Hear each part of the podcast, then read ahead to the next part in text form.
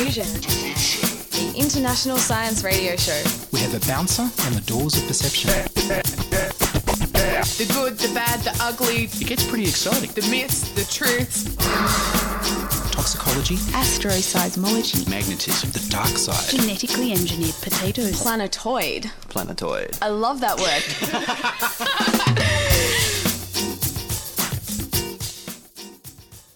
Hello and welcome to Diffusion. Sit back and relax while we inject weird and wonderful science directly into your genes. I'm Ian Woolf. This week, Steven Freeland talks about Space Force. We've never had a war in space. But first up, here's news of llamas.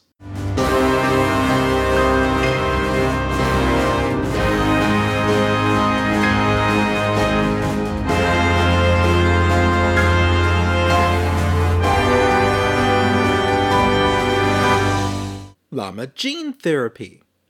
Researchers from Scripps Research in California led a nine institution study that found that llamas make better antibodies to the influenza virus that causes the flu than humans do. Humans make large antibodies that target the head of the proteins that coat the influenza virus. It's what they can reach. This outermost part of the coat mutates very quickly, so that you need a new vaccine to protect you each year, and you're only protected for the beginning of the flu season. This is serious because influenza kills somewhere between 300,000 and 600,000 people each year, according to the World Health Organization. Llamas make smaller antibodies that target the base of the influenza virus proteins, the inner part of the protein coat that doesn't mutate as quickly.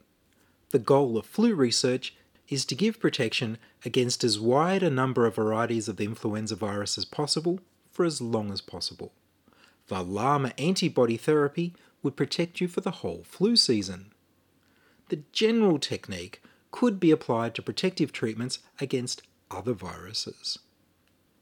The researchers put together several llama derived antibodies to different strains of flu and stuck them together on a human protein scaffold. They injected the results into mice. These mice were exposed to A and B varieties of the flu virus and survived exposure to five different varieties of influenza. The researchers next put the genes for making the antibodies into a cold virus and injected the modified cold virus into mice. These mice incorporated the new genes into their own cells and started producing the llama antibodies to the flu on their own. And so these mice were protected for the whole flu season. Like flu vaccines, the researchers see the need to apply fresh gene therapy each year as the flu viruses mutate their protein coats and stop being identifiable by the llama antibodies. This llama gene therapy would be controversial to use in humans. But in the future, perhaps we'll all become part llama. And as an aside, the word llama is spelt with two L's because the English word llama is taken from the Spanish word llama. However, it's been anglicised, so it's llama. Even the Latin name for the animal is Lama glama, of course.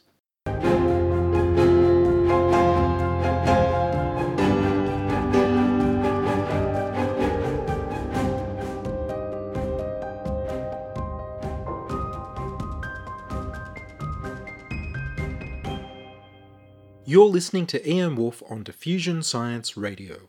Send emails to science at diffusionradio.com. We're brought to you across Australia on the Community Radio Network and podcast over the internet on www.diffusionradio.com.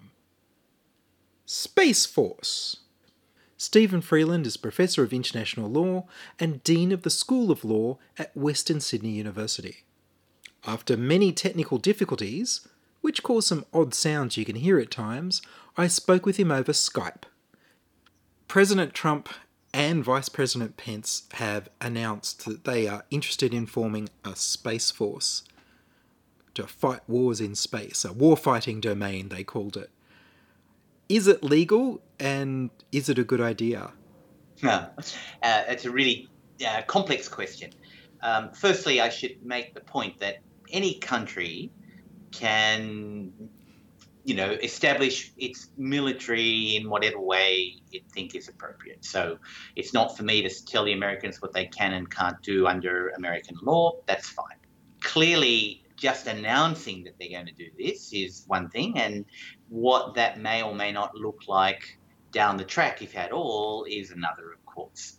As to the legality, I mean, there's not so so intrinsically there's nothing illegal, quote unquote, in announcing that you're going to set up, set this up. I think it's unfortunate that they've ratcheted up the rhetoric so much because, as I argue to anyone who will listen to me, but also in, in recent pieces that I've written, um, by ratcheting up the rhetoric, what you're doing is, un- unfortunately, encouraging others to react in a, in a similar way. We all know already that uh, the major space powers and others view space in uh, with military eyes in many of their capacities. We all know that already for many decades now, space has been used for military purposes on Earth and has been used for the conduct of uh, armed conflict and other conflicts on Earth. We all know that. So we all know quite clearly that there is a military aspect to the way we use space. Now, that's very different, of course, from saying, let's now regard space as an area where we can legitimately carry on uh, warfare in space.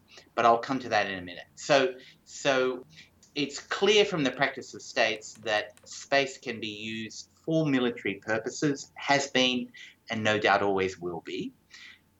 My argument is that that's true, but space is used for so many other purposes as well.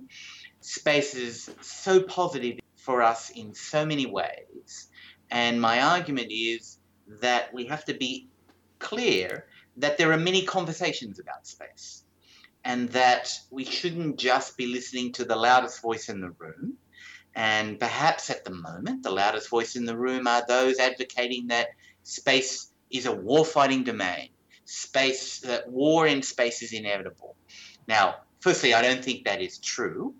But secondly, if you listen only to the loudest voice in the room, then that completely jolts the way that we view space. And space is incredible. You know, it's it's had so many positive aspects, as well as no doubt having this strategic and military aspect. Okay, which is an important part of space, but it's by no means the only part of space. And so my argument is that we've got to make sure in the way we move forward in space that we listen to all the conversations, not just the loudest one in the room. Now, in terms of the legality, well, of course, people will interpret what the legal position is in different ways, and many people disagree with me.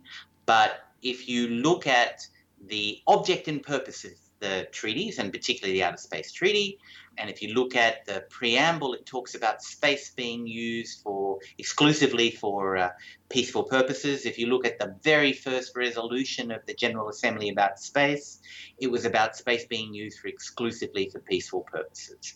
We all know that in the end, in the substantive provisions of the Outer Space Treaty, because of the particularities of the situation, because there are only two main space powers at the time, and they themselves did, wouldn't wouldn't want to be so bound by rules. Why would they agree to that? Because they were the only two players in town, and they were both looking at space as this new idea of expanding their military capabilities. We know that some of the substantive provisions give rise to different interpretations. And so some people latch onto that and say, well, it doesn't specifically prohibit war, therefore war is allowed. You know, that is firstly a, a, naive way to look at, I think, an international agreement because one has to look at it as in a holistic way.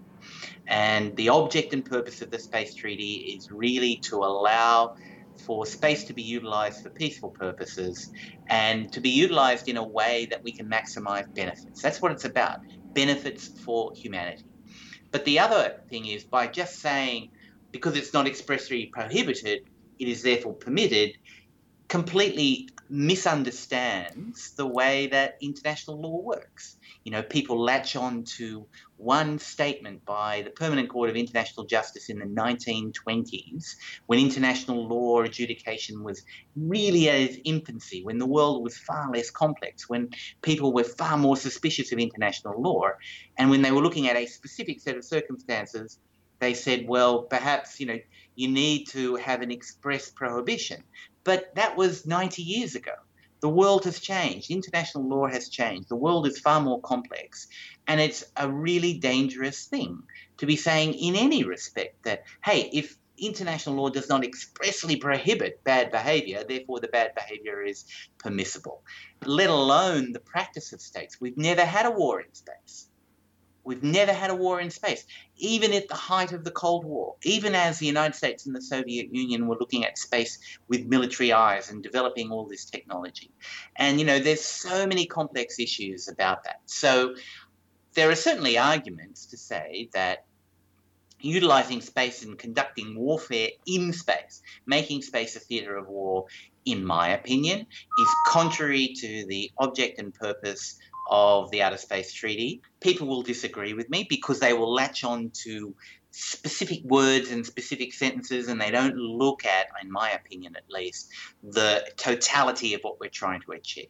But we're nowhere near, you know, we can't say that the announcement by the United States is illegal. Of course, in the end, the legality or otherwise of whatever a country does will be determined by their actions not by their statements, in this respect at least. So hopefully, in the end, common sense prevails and those other voices are listened to.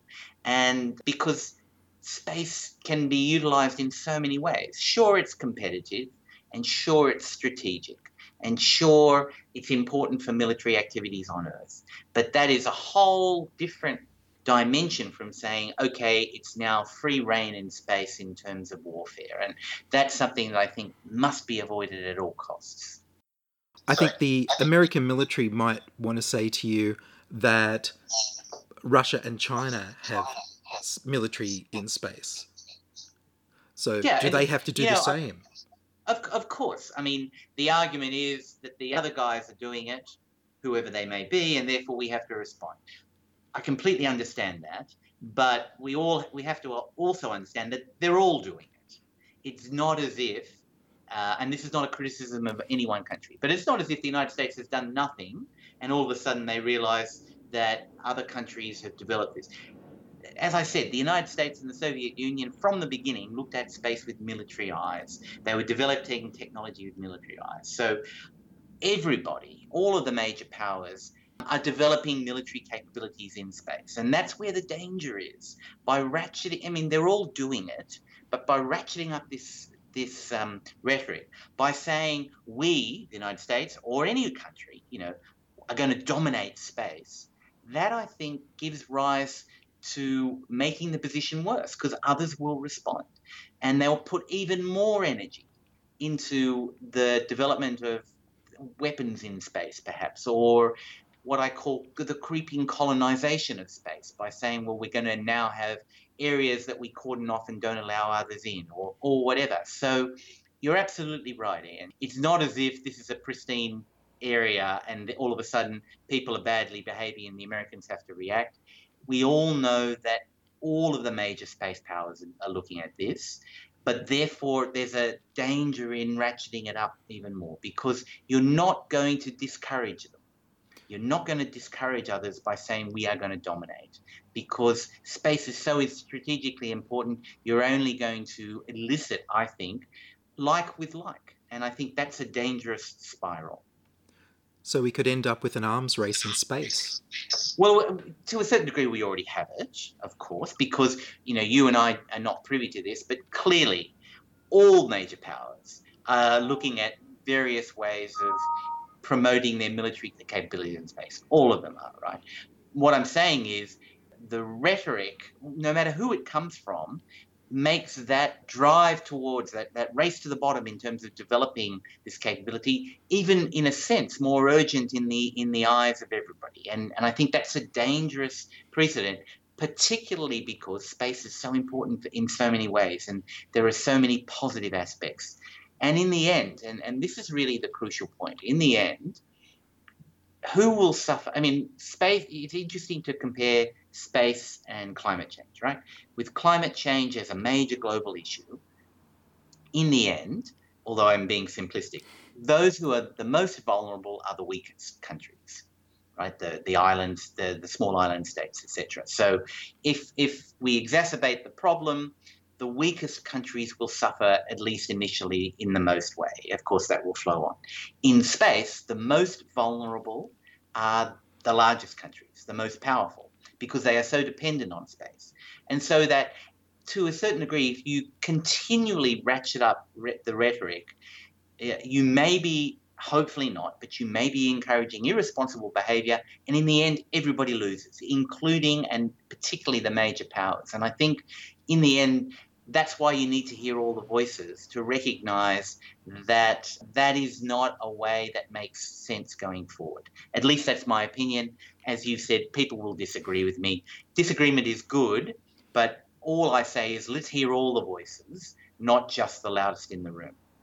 And of course, the Americans have the Air Force Space Command for decades now, operating in space and looking after their national security interests in space.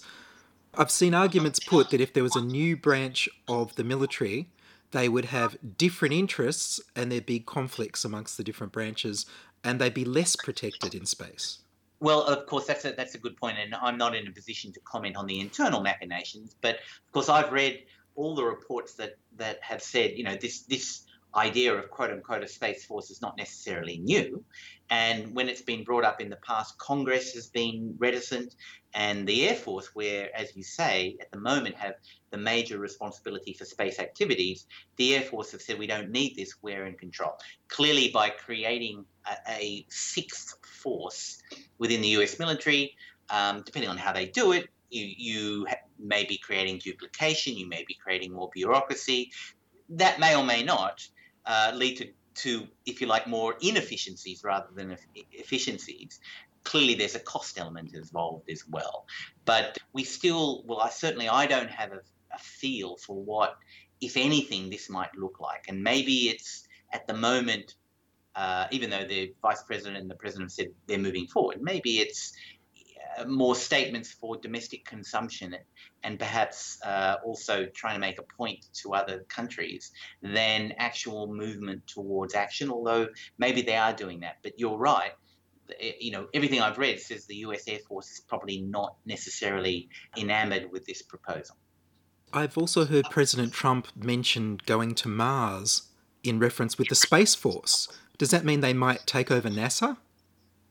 Oh, I, am not aware of that, Ian. Um, NASA, of course, as you know, is a, is under its its mandate is for civilian uh, activities. I've not heard anything about that. NASA continues, you know, NASA is a large bureaucratic organization. Clearly, sometimes things don't work according to plan, but NASA is involved in so many amazing projects. Um, it would be uh, surprising to me, but also I think a really negative thing if if if NASA were taken over by a military arm. Uh, you know, frankly, I don't know, but I, I, would be surprised if that were ever uh, to happen in reality. Do you want to talk about the positive side of what's been happening in space lately? What is space? Okay, I mean, firstly, uh, we we have to recognise space has been used for military purposes all the time it's unfortunate, but that's the reality. Secondly, space is increasingly of a dual use nature. So commercial satellites are now also used for these military purposes terrestrially. Thirdly, all the major countries are, to a certain degree, pushing the envelope in terms of what they're doing. And you you hear now, for example, a lot about rendezvous and close proximity operations and things like that. Sure, everybody is pushing the envelope and testing each other out. That's geopolitics, that's strategy, that's the way it is. But when you also look at space, it's cooperative and it's collaborative. I mean, for example, we have had the recent incident where the Soyuz uh, um, vehicle had a malfunction. And the two astronauts, the American and the uh, astronaut and the Russian cosmonaut, thankfully were safely brought back to Earth in that mishap. Clearly, that's incredible cooperation. I actually had the privilege of visiting the cosmonaut and astronaut training center in Moscow about three weeks before the launch of that Soyuz, where those two astronauts, the American and uh, the Russian cosmonaut, were in their final stages of training after four or five years. The Americans and the Soviets and then the Russians, for example, have been cooperating even at the height of the Cold War. Even at the height of the Cold War. The Americans and the Chinese, sure, they see themselves in various ways as adversaries. I understand that. But also, um, they are cooperating in many aspects in space. Uh, Space involves so many complex things that it's important for countries to actually to work together in various aspects. So, uh, space, as well as being strategic and military, it's cooperative, it's collaborative, it's also commercial. And there are major commercial interests, United States and other countries in space. And of course, if space were to be to actually become a theatre of war, those commercial operations would be severely jeopardized. So if you look at the totality of what space is and the totality of the regime we have in place, it's not perfect, but by and large, space has worked over the last 60 years. And sure, we, we could certainly do with some more regulation.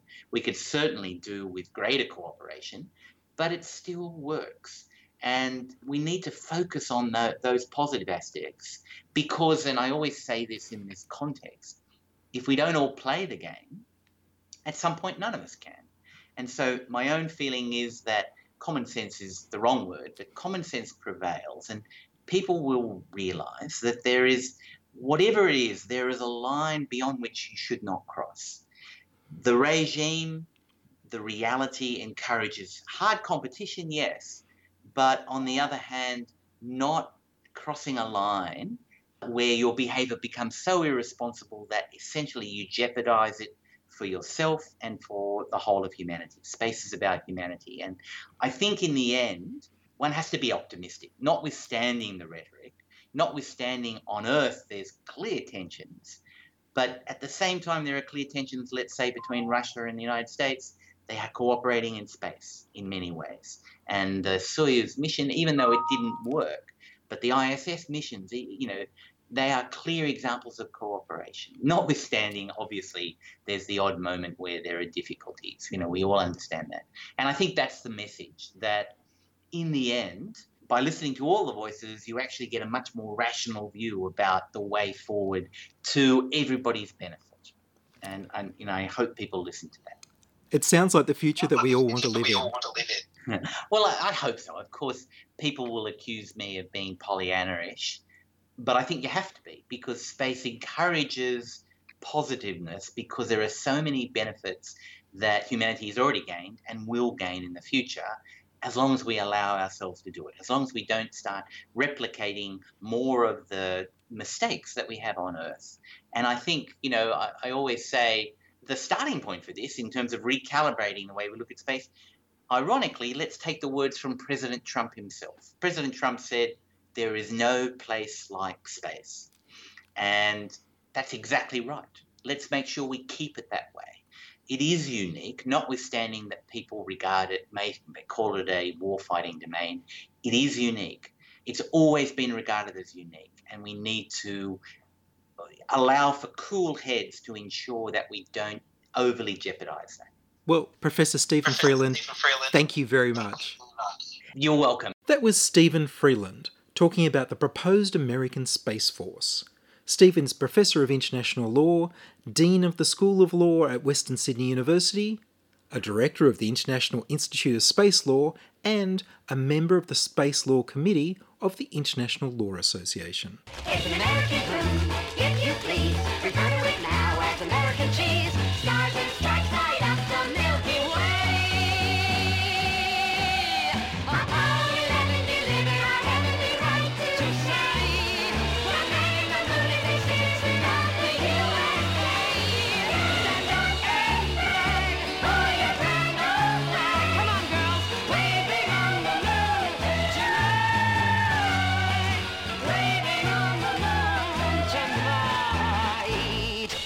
And that's all from us this week on Diffusion. Would you like to hear your voice on radio?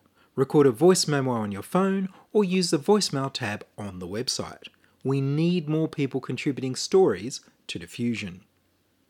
Send your contributions, opinions, helpful suggestions, and donations to science at diffusionradio.com. That's science at diffusionradio.com. Please do send me an email with a question I can answer on the show.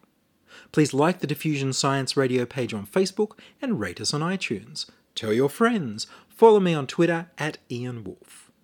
The news music was Rhinos theme by Kevin MacLeod of Incompetech.com. Sound and fact checking by Charles Willock. I produce Diffusion, which is broadcast around Australia to 26 stations on the Community Radio Network, including 2 RBM in the Blue Mountains of New South Wales, 8 Triple C in Alice Springs and Tennant Creek, 2 NVR in Nambucca Valley, 3 MBR in the Mallee Border districts of Victoria and South Australia, 7 LTN City Park Radio in Launceston, Tasmania, and my local station, 2RDJ in Burwood, New South Wales. Diffusion is syndicated globally on the National Science Foundation Science 360 internet radio station and also on astronomy.fm. Subscribe to the podcast on the Diffusion website www.diffusionradio.com. That's www.diffusionradio.com and check the website for links, photos, and videos about this week's show. If you enjoyed this show, you can explore more than 950 previous episodes archived on diffusionradio.com, where the shows are labeled by keywords so you can focus in on the stories you want to hear. Subscribe to the Diffusion YouTube channel at youtube.com slash c slash diffusion radio. I'm Ian Woolf. Join us inside your audio device of choice for more science wondering next week on Diffusion Science Radio. Science is fun. It helps you to learn, to know, and to appreciate. When you study science, you may go on field trips. You discover the marvelous interrelationships between all living things. You learn to read the history of the earth as it is written in rocks and fossils. You find out what makes things tick. Everything from a molecule to a living organism. In the study of science is found the most useful and satisfying knowledge of man. Knowledge of his physical world, its past, its present, and its future. And in your moments of relaxation, now and in the years to come, you will find the study of science leading you into fascinating pursuits photography, collecting. Why study science? Study science because you will find in the study of science a richer, more rewarding life.